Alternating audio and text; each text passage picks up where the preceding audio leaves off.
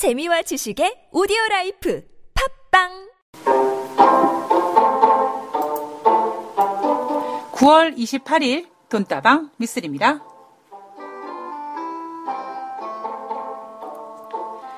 인간은 착각이라는 선물을 받아 너무나 자유자재로 사용합니다. 예를 들면 나는 능력이 있는데 환경이 안 좋아서 성공을 못하는 거야 라든가 나는 엄청 매력적인 사람인데 이성이 보는 눈들이 없어가지고 내가 아직 결혼을 못하는 거야 이런 정도죠.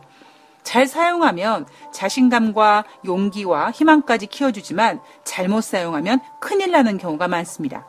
최근 청소년 스마트폰 불법 도박 중독이 심각하다고 하는데요. 도박 문제로 도박문제관리센터에서 상담을 받은 청소년의 수가 2016년 기준 2014년 대비 3년 사이에 4.7배나 증가했다고 합니다. 금액도 처음에는 돈을 잃어도 친구들한테 빌려서 갚을 정도의 5만 원, 10만 원. 그게 부족하면 알바를 해서 충당하고 학원비도 돌려막고 그러다 나중에는 1,000만 원에서 최대 4,000만 원까지 잃기도 한다고 합니다. 처음에는 재미있고 조금 따고 그리고는 서서히 늪에 빠져 빚더미에 앉는 주식 중독자들과 상태가 비슷한데요. 돈다방 미쓰리 시작합니다.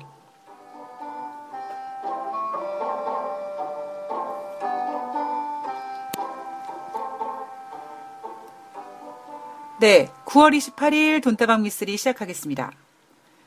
네, 이제 추석 연휴가 되면 오랜만에 모인 친구분들 아니면 가족분들끼리 모여서 아마 이제 재미삼아서 야 심심한데 우리 고스톱 한 판 칠까 해서 고스톱이라든가 카드를 치시는 분들이 좀 많아지시지 않을까 싶습니다.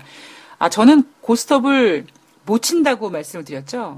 제가 고스톱을 못 치는 거는 고스톱을 가뜩이나 이 주식이라는 정말 합법적인 도박판에서 이 합법적인 도박판을 직업으로 10년 넘게 있던 내가 가만히 제가 제 성향을 이렇게 쭉 분석해 봤더니 약간 올인하는 스타일이더라고요. 그래서 만약에 제가 고스톱을 칠 줄 알면 정말 집 좀 들어 먹겠구나라는 생각이 들어서 아예 그냥 고스톱 자체를 외면했습니다. 친척들끼리 모여서 어렸을 때도 옆에 앉아서 그러니까 할머니가 이제 아침에 일어나시면 운세 띄신다고 이제 이렇게 미나토 비스무리한 화토를 치셨죠. 그것도 제가 이제 이렇게 몇 번 따라서 치기도 했는데 고스톱은 글쎄요. 이게 보면 그냥 제가 안 보려고 그랬어요. 그래서 주변에서 그렇게 삼촌이건 이모건 야 고스톱 치자. 너도 이제 나이가 좀 성인이니까 고스톱 가르쳐줄게. 나 못 친다니까. 가르쳐준다니까. 근데 외면하고 그랬습니다. 근데 인터넷이 이제 발달되면서 맞고 그죠? 맞고 게임이 지금도 맞고 게임에 이렇게 푹 빠져 계신 분들도 계시고요. 그다음에 맞고 게임이 참 나름 매력 있고 재밌죠. 맞고 게임이 매력 있고 재밌는 게 뭐냐면 일명 사이버머니라고 하나요? 그 사이버머니가 정말 엄청난 좀 잘 따서, 투고, 쓰리고, 막 해서 피박 주고, 고돌이 되고, 이러면, 어느 순간 제가 그렇게 해서 정말 선무당이 사람 잡는다 그래가지고 제가 그런 식으로 사이버에서 이렇게 고스톱을 막고를 치면, 그렇게 돈이 막 모이면서 어느 순간에 저의 잔고는 진짜 몇십억씩 모이기도 하죠. 그래서, 저도 한때 게임을 해본 적이 있었거든요. 재미가 없더라고요. 그냥 진짜 시간 죽이느라고 그냥 뭘 내야 될지 생각하는 게 귀찮아가지고 1번부터 1번, 2번, 3번, 4번, 5번 그냥 계속 순서대로 내는데 어떠한 머리를 쓰지 않고도 치기 싫은데 일단은 시작은 했으니까 좀 끝은 내야지. 그래서 1번부터 패를 보지 않고 1번, 2번, 3번, 4번, 5번 쭉 내면 그렇게 정말 막 냈는데도 불구하고 상대방이 피박 뒤집어 쓰고 쪽박 나고 이런 경우가 있었습니다. 그래서 아직까지도 사이버 맞고 인터넷 맞고 게임을 하시는 분들이 좀 계신 걸로 알고 있는데, 제가 왜 착각이라는 이야기를 왜 드렸냐면 맞고 인터넷 맞고에 좀 이렇게 빠지신 분들 그런 분들은 물론 고스톱을 치는 그 과정이 재밌어서 치시는 분들도 계시겠지만 고스톱을 쳐서 내가 이겨서 나한테 얻어지는 그 사이버머니 그게 뭐 단 500만 원이든 뭐 1000만 원이든 1억이든지 마치 내 돈 같지 않은 내 돈 같은 내 돈 같지 않은 돈이잖아요. 그래서 뭐 예를 들면은 뭐 와이프가 남편은 밖에 나서 일하는데 와이프가 이 사이버 화토에 빠져가지고 하루 종일 매매합니다. 그럼 남편이 와가지고 잔소리를 하죠. 아, 당신 오늘 또 고스톱 쳤지? 그러면 아우 자기야 내가 오늘 얼마 벌었는 줄 알아? 오늘 막 2천만 원 벌었어. 막 이러면 그럼 되게 웃기죠. 그 2천만 원은 진짜 돈도 아닌데 마치 돈 번 것처럼 기분이 좋아집니다. 제가 이제 오늘 사이버머니 뭐 고스톱 착각 이런 얘기하면서 제 주식과 화토 이야기를 좀 겸비해서 말씀을 드리려고 하는데 제 주변에서 주식을 안 하시는 분들이 아니면 주식을 하기는 하는데 뭐 그렇게 크게 하지 않으시는 분들이 증권사에서 증시가 좀 좋아지면 이 어떤 수익률 게임 이런 걸 합니다. 그래서 모의 자금을 주죠. HTS 프로그램에 접속을 했는데 뭐 어떤 뭐 상품이 걸려 있는 뭐 1등은 자동차를 준다든가 뭐 현금을 준다든가 예전에는 어떤 일이 있었냐면 한참 그 사이버 전문가들을 많이 뽑을 때 증권사에서 수익률 게임을 통해서 수익을 많이 낸 그 분들에게 그 증권사에 입사할 수 있는 입사 기회도 제공했습니다. 참 재밌죠? 근데 HTS 프로그램에 들어갔는데, 뭐, 리그에 참여하시겠습니까? 이런 식으로 이게 쭉 나와서 신청하고 이러면은 이제 그 모의 투자에 참여하게 되고, 뭐, 예를 들면 기간이 한 달이면 한 달, 뭐, 이렇게 해서 이제 가장 수익률을 많이 내는, 샀다 팔았다 하게 되는. 그런데 참 신기한 게요, 그렇게 모의 투자로 인해서 사이버 이렇게 매매를 하셔서 수익률 게임이 나오면은요, 대부분 수익이 잘 납니다. 그죠? 왜 그럴까요, 여러분들? 저는 그 답을 알고 있거든요. 예. 내가 내 돈을 넣어서 매매한 것보다 그냥 사이버로 매매하는 돈이 사이버 상에서 모의 투자 안에서 들어가는 그게 훨씬 더 수익이 잘 납니다. 뭐 그게 뭐 예를 들면은 그 돈이 내 돈이 아니다. 뭐 그러니까 그 돈이랑 뭐 내 돈이랑 다르고 이런 게 아니라 진짜 내 돈이 아니기 때문에 그런 거죠. 예. 내 돈이기 때문에 벌어야 된다는 생각과 이러면 안 된다라는 생각이 절박하다 보니까 수익이 나면 좀 보수적이 되고 좀 빠지면 좀 손실나게 되니까 좀 두려움에 떨게 되고 이런데 사실 모의 투자는 내 돈 아니잖아요. 그죠? 그러다 보니까 막 지르기도 하고 과감해지기도 하고 막 이러다 보니까 모의 투자에서 수익이 많이 납니다. 그래서 제 주변에서 주식을 좀 초반에 배우는 분들이 저한테, 주식을 좀 하고 싶은데 어디서부터 어떻게 배워야 됩니까? 라고 얘기하면, 일단은 계좌 먼저 만들고, 그죠? 계좌를 만들어서 매매를 한번 해보세요. 라고 얘기합니다. 제가 매매를 한번 해보세요. 라고 얘기하는 거는, 뭐 단 10,000원이건, 뭐 단 50,000원이건, 실질적으로 샀다 팔았다 해보면서 뭔가 그걸 알아야 되는 거지, 아무리, 제가 100명이건 200명이건 모아놓고 칠판에다가, 자, 매수라는 거는 뭐라고 얘기하고요. 뭐, 공매도는 뭐고요. 뭐, 이건 이렇게 쭉, 뭐, 이렇게 쭉 얘기하면, 이론과 현실과는 틀리기 때문에 내가 직접 매매를 해야지 알게 됩니다. 이 증권, 그러니까, 아직까지도 여전히 뭐, 주식에 대해서는 주식을 정말 샀다 팔았다 하면은 마치 채권처럼, 돈처럼 이렇게 주고 받나요? 이렇게 물어보시는 분들도 계시는 만큼, 이 주식이라는 것은 뭐, 이 분야에 있는 사람들이야 되게 익숙하고, 뭐, 우리가 흔히 얘기하는 물타기가 어쩌고, 뭐, 이런 얘기들이, 우리가 쓰는 어떤 은어, 속어 이런 것들이 익숙해질 정도지만, 모르시는 분들한테는 어찌 보면 제가 고스톱을 모르는 것처럼 이 주식 세계를 모르시는 거, 전혀 어떤 모르는 거죠. 저는 이 고도리도요, 이렇게 지금 딱 갑자기 오랜만에 생각하니까 고도리가 뭐였지라고 생각될 정도로 아주 가물가물합니다. 그것처럼 내가 모르는 분야이기 때문에 실질적으로 정말 주식을 하고 싶은 분들한테는 일단 먼저 계좌를 만드세요. 아니에요. 저는 이론 먼저 배운 다음에 그 다음에 이론을 다 터득한 다음에 주식을 할 거예요. 죄송하지만 한참 걸립니다. 예. 마치 연애를 체육으로 배웠어요라고 했을 때 체육으로 연애를 배우신 분들이 정말 이성이 나타났을 때 그 이성 앞에서 책에서 가리킨 대로, 책에서는 예를 들면 원하는 이성이 있으면, 원하는 남자가 눈앞에 있으면 예를 들면 너무 이렇게 좀 이렇게 새침한 것도 보이고 밀당도 좀 필요하고 어느 적정선에서 이렇게 자리에 일어나서 이제 다음에 뵙겠습니다 이런 고상한 것도 해야 되고 그런 것들을 인터넷, 그러니까 그 책에서 엄청나게 이론적으로 막 정말 달달달달 외우고 막 정말 밑줄 그어서 막 정말 이렇게 쓰는 분들도 봤어요. 근데 그런 분들이 예를 들면 그래, 난 이제 이성에 대해서 이제 이성의 마음을, 남자의 마음을 좀 알 것 같아로 소개팅을 나갔습니다. 세상에, 근데 이 남자가 카페에 와서 이렇게 앉아있는데, 나를 기다리고 있는데, 마치 형광등 100개를 켜놓는 그 아우라가 막 보이고 있고, 막 빛이 나고, 그리고 딱 앉았는데, 한 마리 얘기하는 족족이 내가 꿈속에 그렸던 어떤 그런 백마탄 왕자님 같은 그런 포지션을 가지고 있는 남자입니다. 자, 그 상태에서, 갑자기 머릿속에서 브레이크를 딱 걸고, 자, 일어나야 돼. 여기서 이제 내가 더 매달리면 안 되니까, 이제 여기서 이제 딱 끊고 일어나서 다음에 뵙겠습니다. 아니면, 난 별로 이렇게, 당신한테 이렇게 빠지지 않았어요. 라는 걸 이렇게 해야 돼. 됩니까? 안 돼요.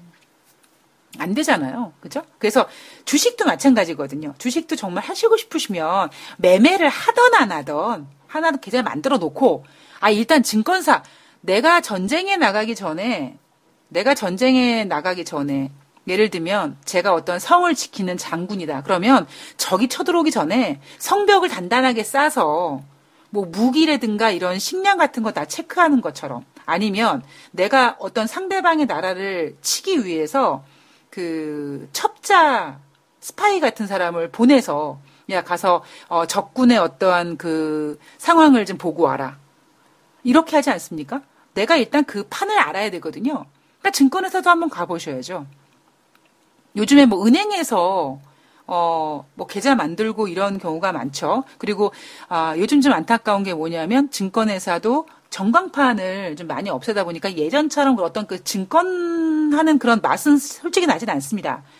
근데 그래도 증권회사에 가서 증권회사에 갔더니 이쪽에 있는 브로커들이 앉아있는 창고고 저쪽 방 쪽에는 부장이나 뭐 과장이나 이런 약간 그런 분들한테 방을 제공하고 그다음에 이쪽에 있는 건 업무 창고고 업무 창고 통해서 계좌 개설을 하면서 내가 뭘 하고 이런 거를 좀 한번 겪어봐야 되거든요.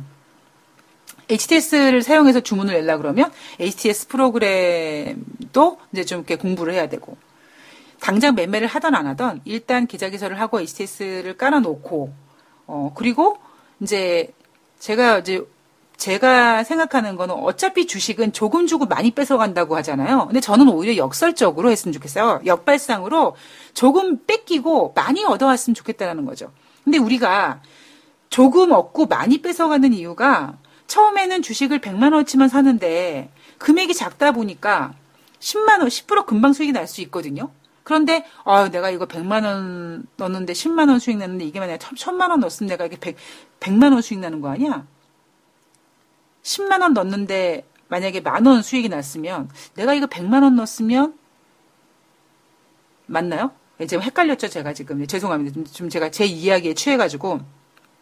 제가 만약에 100만 원을 입금시켜서 10%가 났으면 100만 원에 10%면 10만 원이잖아요. 그럼 내가 이게 100만 원이 아니라 1000만 원이었으면 10만 원을 버는 게 아니라 100만 원을 버는 거예요. 이러면서 그 다음에 들어가는 돈이 많이 들어가기 때문에 주식이란 녀석은 조금 주고 많이 뺏어간다는 말이 있습니다. 그런데 그렇게 되는 이유가 뭐냐면 어찌 보면 주식의 흐름을 잘 모르고 주식을 처음에 50만 원이든 100만 원이든 이렇게 넣었을 때 처음 번 거 가지고 너무나 어떤 자부심, 그래 나는 주식이 적성에 맞는 것 같아. 이런 생각을 하셔가지고 직장 때려치고 전업하시는 분들 굉장히 많으시거든요. 근데 저는 오히려 역발상으로 내가 까먹겠다라고 마음을 먹고 뭐 한 주, 글쎄요 삼성전자 한 주면은 이게 또 사이즈가 달라지죠. 그런데 꼭 삼성전자 말고라도 정말 그 동전주, 잡주라도 뭐 내가 만 원이든 뭐 10만 원이든 돈을 벌기 위해서 주식을 시작하는 게 아니라, 그래, 내가 주워들은 얘기가 있는데, 주식이라는 녀석은 조금 주고 많이 뺏어간대. 그럼 나는 조금 뺏기고 많이 얻어오겠어. 라는 컨셉으로, 청개구리 컨셉으로 바꿔가지고요. 여러분들께서 나 10만원 일을 각오를 해서 매매를 한번 해보시는 거예요. 그 다음에, 그 10만원이 깨지면서, 물론 이 10만원, 만약에 10만원으로 어떤 분이 매매하신다고 치면은요, 이 10만원으로 깨지면, 아이, 그래, 뭐, 인생 공부 한번 했다, 뭐, 난 주식이 아닌가 봐, 이럴 수도 있고요. 그 다음에, 아우, 아깝다라고 생각되시는 분도 있고요. 어떤 분께서는, 아, 그래, 내가 오늘 맥주 한잔 할 돈이었는데, 아깝긴 하네. 이렇게 생각하실 수 있는데, 정말 주식이라는 걸 공부하시기 위해서는 그 10만원 까먹은 거에 대해서, 아니, 감히, 주식 주제에 내 소중한 돈 10만원을 뺏어가? 넌 뒤졌어. 이런 어떠한 생각을 하신 다음에 그 10만 원을 잃은 것에 대한 철저한 분석을 들어가시면서 그 다음부터 저는 이제 어떤 그 주식을 제대로 한번 공부해 보시라고 말씀을 드립니다. 그래서 저는 그 처음에 주식을 하셔서 돈을 따신 분들은 그렇게 주식에 대해서 이렇게 그 뭔가 이렇게 뭐라 그러죠? 알려드리는 게 좀 두려워요. 예. 왜 그분들은 처음에 이겨본 그런 가닥이 있으셔가지고요. 그 다음에 실패한 다음에 내가 다시 이제 마음을 다잡고 초심을 가지고 하지만 사람은 절대 쉽게 변하지 않습니다. 사람은 거의 변하지 않기 때문에 어느 순간 쭉 잃다가 한 번 정도 그 돈 버는 것도 아니고 한 번 정도 손실을 좀 줄여서 팔았다든가 한 번 정도 원금 정도 오면 그래. 내가 생각해봤더니 처음으로 주식을 따봤던 사람이란 말이야. 이렇게 해서 또 갑자기 또 흥분을 합니다. 제 아는 분 중에 한 분이 주식을 예전에 했어서 예전에 한 20대 때 뭐 중후반에 했었다가 요즘에 안 하셨다고 하더라고요. 그러더니 어느 갑자기 그 뭐 장도 좋고 이러니까 주식 한번 해볼까 그래서 모의 투자를 하게 됐는데. 수익률이 뭐 300 몇십 프로가 나왔대요. 그랬더니 갑자기 자기가 전업 투자를 해야겠다라는 거예요. 그래서 제가 때려치십시오. 안 됩니다. 큰일 납니다라고 했죠. 그랬더니 아니래요. 자기가 매매를 해봤는데 역시 자기는 그동안에 자기가 주식을 까먹었던 이유를 뭐 때문인지 알았고 이제는 뭐 때문에 안 까먹을 수 있을 것 같다는 거죠. 그래서 모의 투자는 본인의 돈이 아니기 때문에 그거를 그 돈이 본인 돈으로 매매했을 때랑은 또 상황이 달라진다. 라고 아무리 귀가 따갑게 얘기를 해도 안 들어 처먹고 제가 안 들어 처먹고라고 얘기하는 거는 저보다 나이가 한참 어리기 때문에 그렇습니다. 안 들어 처먹고는 결국 매매를 하더니 아주 거덜이 났습니다. 그게 제가 아까 그 청소년 스마트폰 불법 도박 얼마나 처음에 스마트폰 가지고 재밌었겠습니까? 그죠? 그러니까 실질적으로 처음부터 돈을 걸진 않았을 겁니다. 처음부터는 재밌게 하다가 그리고 처음에 돈을 걸었는데 좀 벌었겠죠. 그래서 이거 엄마 아빠 몰래 진짜 내가 이렇게 식으로 또 다른 좀 이렇게 뭔가 용돈 벌이가 될 수 있겠는데 이런 생각을 해서 투자 금액을 좀 더 놓는다든가, 아니면 까먹기 시작하면은 이 작은 금액은 친구들한테 빌리고, 좀 더 하게 되면 뭐 이 내용상 보면 알바를 한다든가, 학원비를 돌려먹는다든가, 그 다음에 나중에 가다 보면은 최대 4,000만 원까지. 야, 고등학생이 4,000만 원이면 이건 대학생이 무슨 학자금 대출도 아니고요. 그죠? 주식이나 도박이나 공통점이 뭐냐면 조금 주고 많이 뺏어간다. 그리고 처음엔 재미있고, 그 재미를 느끼는 이유는 도박이나 주식이나 고스톱이나 돈이라는 게 연결되어 있는데 재미도 있는데 돈도 벌어져요. 거기다가 처음 벌었으면 내가 더 많이 투자했으면 더 많이 걸었으면 더 많이 벌었을 텐데 언젠가 이런 기회가 또 오겠지. 내가 지금 겁나 까먹었는데 내가 벌어봤던 가닥이 있기 때문에 언젠가는 이 모든 손실을 회복시킬 수 있는 대박의 기회가 나한테 올 거야. 마치 로또 복권을 매주 사시면서 언젠가는 로또 복권을 맞을 거야 라고 생각하시는 분들과 약간 비슷하죠. 이게 저는 이제 그 도박을 하진 않지만 그 저는 카지노를 가도 룰렛만 하거든요.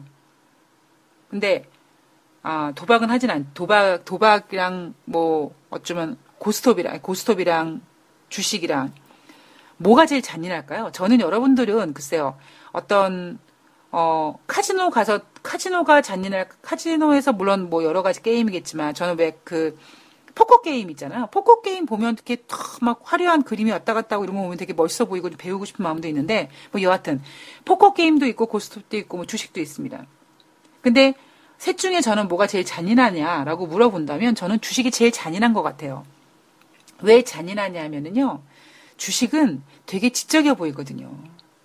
그러니까 우리가 고스톱 쳐, 뭐 포커 쳐, 이게 그냥 뭔가 이렇게 좀 이렇게 뭔가 이렇게 경제학적이지 않잖아요. 이게 또 그 분야에 계신 분들은 약간 좀 오해하실 수 있는데, 그러니까 냉정하게 얘기했을 때, 근데 우리는 당장 뭐 주식을 얘기하면서 뭐 경제가 어쩌고, 미국의 뭐 주택 지표가 어쩌고, 고용 지표가 어쩌고, 뭐 성장률 GDP가 어쩌고 막 정말 주식이라는 합법적인 도박을 얘기하는데 정말 같지 않은 경제 지표 이야기를 하면서 되게 지적인 척 하잖아요. 포카 치는 어떠한 고수, 고스톱을 겁나 잘 치는 타짜, 이런 분들이 어디 가서, 예를 들면, 그 분야에 가서 나 타짜야! 라고 하지. 막 이렇게 대대적으로 막 하지 못하잖아요. 그런데 이 증권 바닥은, 나 주식 전문가라고 얘기하면, 주식 전문가냐고. 그런 게 좀 있습니다. 네. 이야기가 좀 샛길로 빠졌는데요. 자, 청소년들, 제가 매번 말씀드리지만 우리나라 사람들 가뜩이나 돈이라는 거 모르는 상태에서 성인들, 어른들이 신용카드라는 것 때문에 한번 돈 때문에 힘들어봤다면 이제는 역시 어떠한 스마트폰 세대, 이러다 보니까 청소년들은 신용카드 이런 걸 떠나서 어떤 그 스마트폰에 포함되어 있는 어떤 그 게임에 관련돼서 또 마치 우리 어른들 시대 때, 우리 시대 때 카드 대란을 겪었던 것처럼 청소년들도 또 고만고만한 그런 어려움들을 또 겪고 있나 봅니다.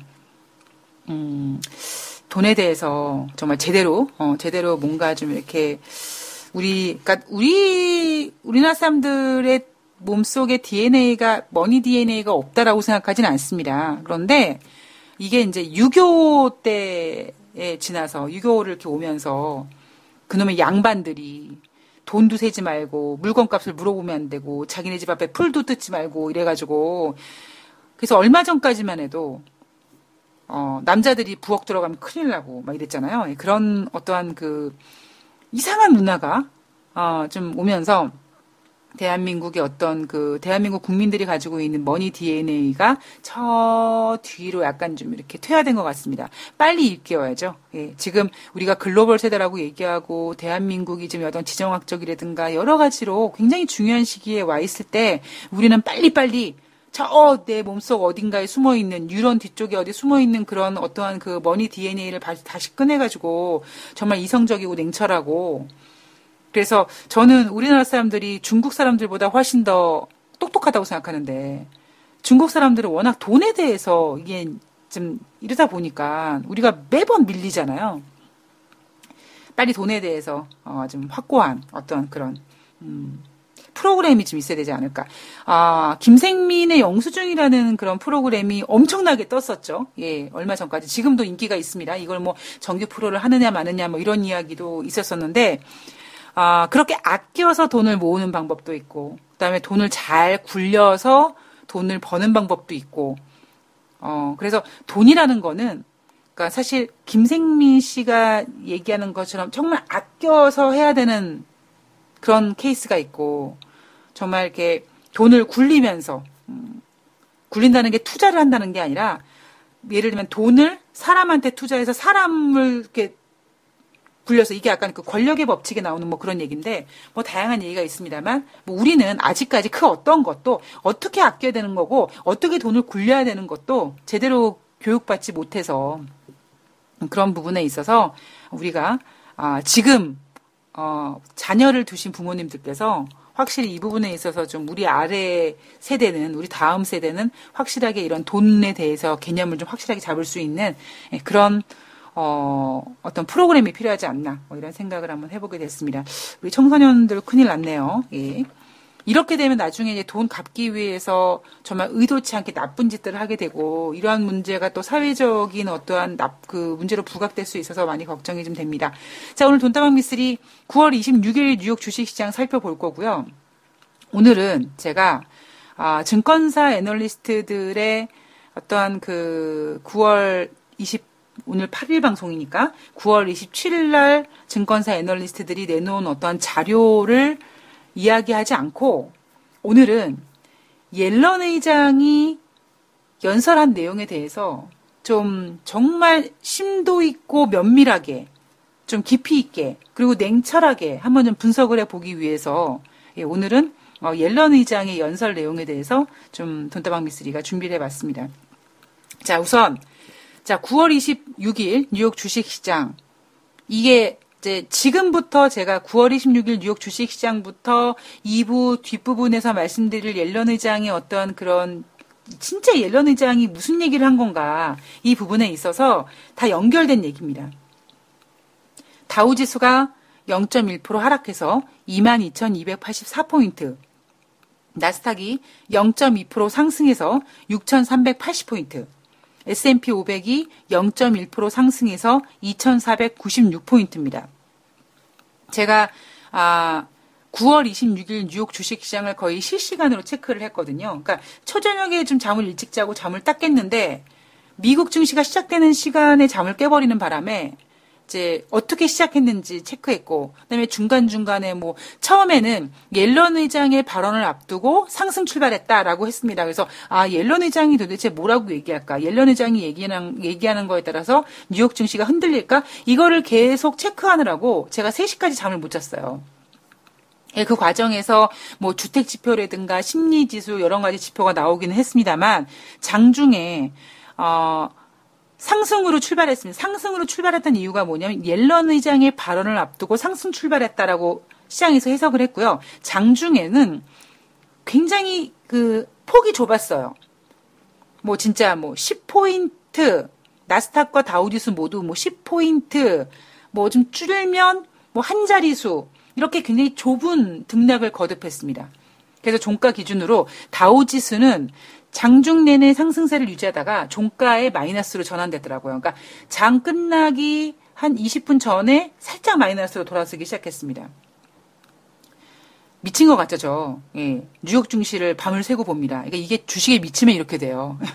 주식에 미치면 이 뉴욕 주식 시장 지금 되게 중요한 타이밍이기 때문에 이거 체크하느라고 좀 잠이 문제입니까? 그죠?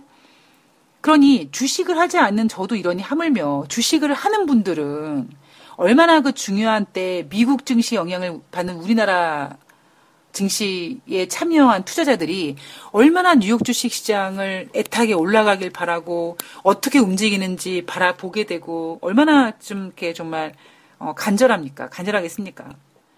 근데 그렇게 간절한 우리 대한민국 주식을 매매하고 있는 개인 투자자들이 봤는데, 미국은 계속 고고싱하고 있고 빠져도 크게 빠지지 않고 있는데, 대한민국 시장은 맨날 그냥 막 변동성 보이고 외국인들 팔고 있고, 미국은 전고점 뚫었는데 우리나라는 전고점 못 뚫고 있고, 답답한 상황인 거죠. 예. 이런 답답함은 아마 투자자분들 못지않게 전문가분들, 애널리스트들 모두 답답해할 겁니다. 자, 다우지수 4거래일 연속 하락하고 있습니다. 자, 여러분들은 9월 26일 날 주식시장이 물론 혼조세입니다. 그런데 나스닥과 S&P는 상승을 했습니다. 나스닥 같은 경우에는 기술주 반등이 있었고요. 자, 그런데 다우지수는 왜 빠졌을까요? 장 초반에, 장이 시작하기 전에 옐런 의장의 발언을 앞두고 상승 출발을 했다라고 했는데, 옐런 의장 때문에 주가가 하락했다고 합니다. 물론 쥐 오줌만큼 0.1%. 왜? 그걸 시장에서 어떻게 분석했냐면요, 옐런 의장이 올해 추가적인 금리 인상을 지지하는 발언을 했다라고 해석이 되면서, 자, 금리 인상은 증시의 악재다. 그렇죠? 그래서 옐런 의장이 올해 추가적인 금리 인상을 한다고 했기 때문에 다우지수가 0.1% 빠졌다고 합니다. 진짜 우리 할머니가 자주 하시는 말씀 중에 뭐였냐면, 뭐가 있었냐면, 그 말살의 새벽닭이라는 말씀을 하셨었거든요. 그러니까 살은 말인데 뼈다귀가 소뼈다귀라는 거죠. 그러니까 안 맞는 말이 안 듣는다는 거죠. 그래서 오늘 제가 준비한 내용이 정말 옐런 의장이 금리를 인상한다고 했을까? 이거를 짚어보기 위해서 제가 오늘 다른 증권사의 내용을 준비하지 않았다고 말씀을 드렸습니다. 자, S&P 500은요. 0.01% 상승을 했지만 11개 주요 업종 중에서 8개 업종이 하락했습니다. 그리고 다행스럽게 애플이 나흘 연속 하락하다가 기술적 반등 들어왔고요. 애플 같은 경우에는 지금 신제품 출시한다고 했는데도 저 모양 저꼴이었습니다. 자, 달러 강세였죠. 자, 옐런 의장이 올해 추가적인 금리 인상을 지지한다라는 말을 진짜 했는지 안 했는지는 뭐 그거는 2부 가서 분석해 보기로 하고요. 만약에 시장이 옐런 의장이 어떠한 얘기를 한 것에 대해서 옐런 의장이 올해 금리 인상한대라고 해석한 이유가 마치 이거를 원한 거겠죠. 달러 강세. 물론 그렇다고 막 순풍수풍 올라가진 않습니다. 그런데 여러분 잘 보세요. 달러가요. 전일 대비 0.4% 올랐는데 93.03포인트가 됐습니다. 얼마 전까지 달러가요. 91포인트까지 밀렸었습니다. 그죠? 그런데 지금 달러가 스멀 물론 빠지기도 하지만 조금 빠지고 좀 많이 올라가고 조금 빠지고 좀 많이 올라가면서 어느새 달러는 93포인트까지 와 있습니다. 자, 달러 강세인 이유는 연준 의장의 발언에 힘입어서. 자, 그리고 유로화는 약세를 보였다고 합니다. 메르켈 총리가 네 번째 연임의 승리를 거둔 총선 이후에 유로화가 지금 약세로 접어들었다. 그 이야기는 뭐 구구당이 뭐 약진했다. 뭐 이런 이야기를 어제 전해드렸습니다. 그런데 유로화가 약세로 끝났다. 9월 26일 날. 근데 그 이유가 뭐냐면 뭐 메르켈 총리가 네 번째 연임을 맡긴 했는데 구구정당이 약진해서 그렇다. 근데 이 포지션이요. 이런 상황이 언젠가 우리가 한번 뭔가 이런 비스무리한 상황이 있었던 것 같아요. 그게 언제냐면 바로 2017년 3월 달에 달러가 강세였을 때 트럼프가 야, 달러가 너무 강하지 않냐? 라는 발언한 다음에 약세로 전환됐었죠. 그러니까 물론 독일의 총선과 트럼프가 달러가 너무 강하지 않냐라고 얘기한 거랑은 전혀 다른 사건입니다만 달러화가 약세 전환된 어떤 모멘텀으로 부각됐던 게 트럼프가 달러가 너무 강하지 않았냐? 강하지 않냐라고 얘기했던 것처럼 유로화 약세가 메르켈 총리가 네 번째 연임을 한 다음에 근데 연임했을 때 구구정당이 약진해서라는 어떤 모멘텀이 제공이 됐다는 거죠.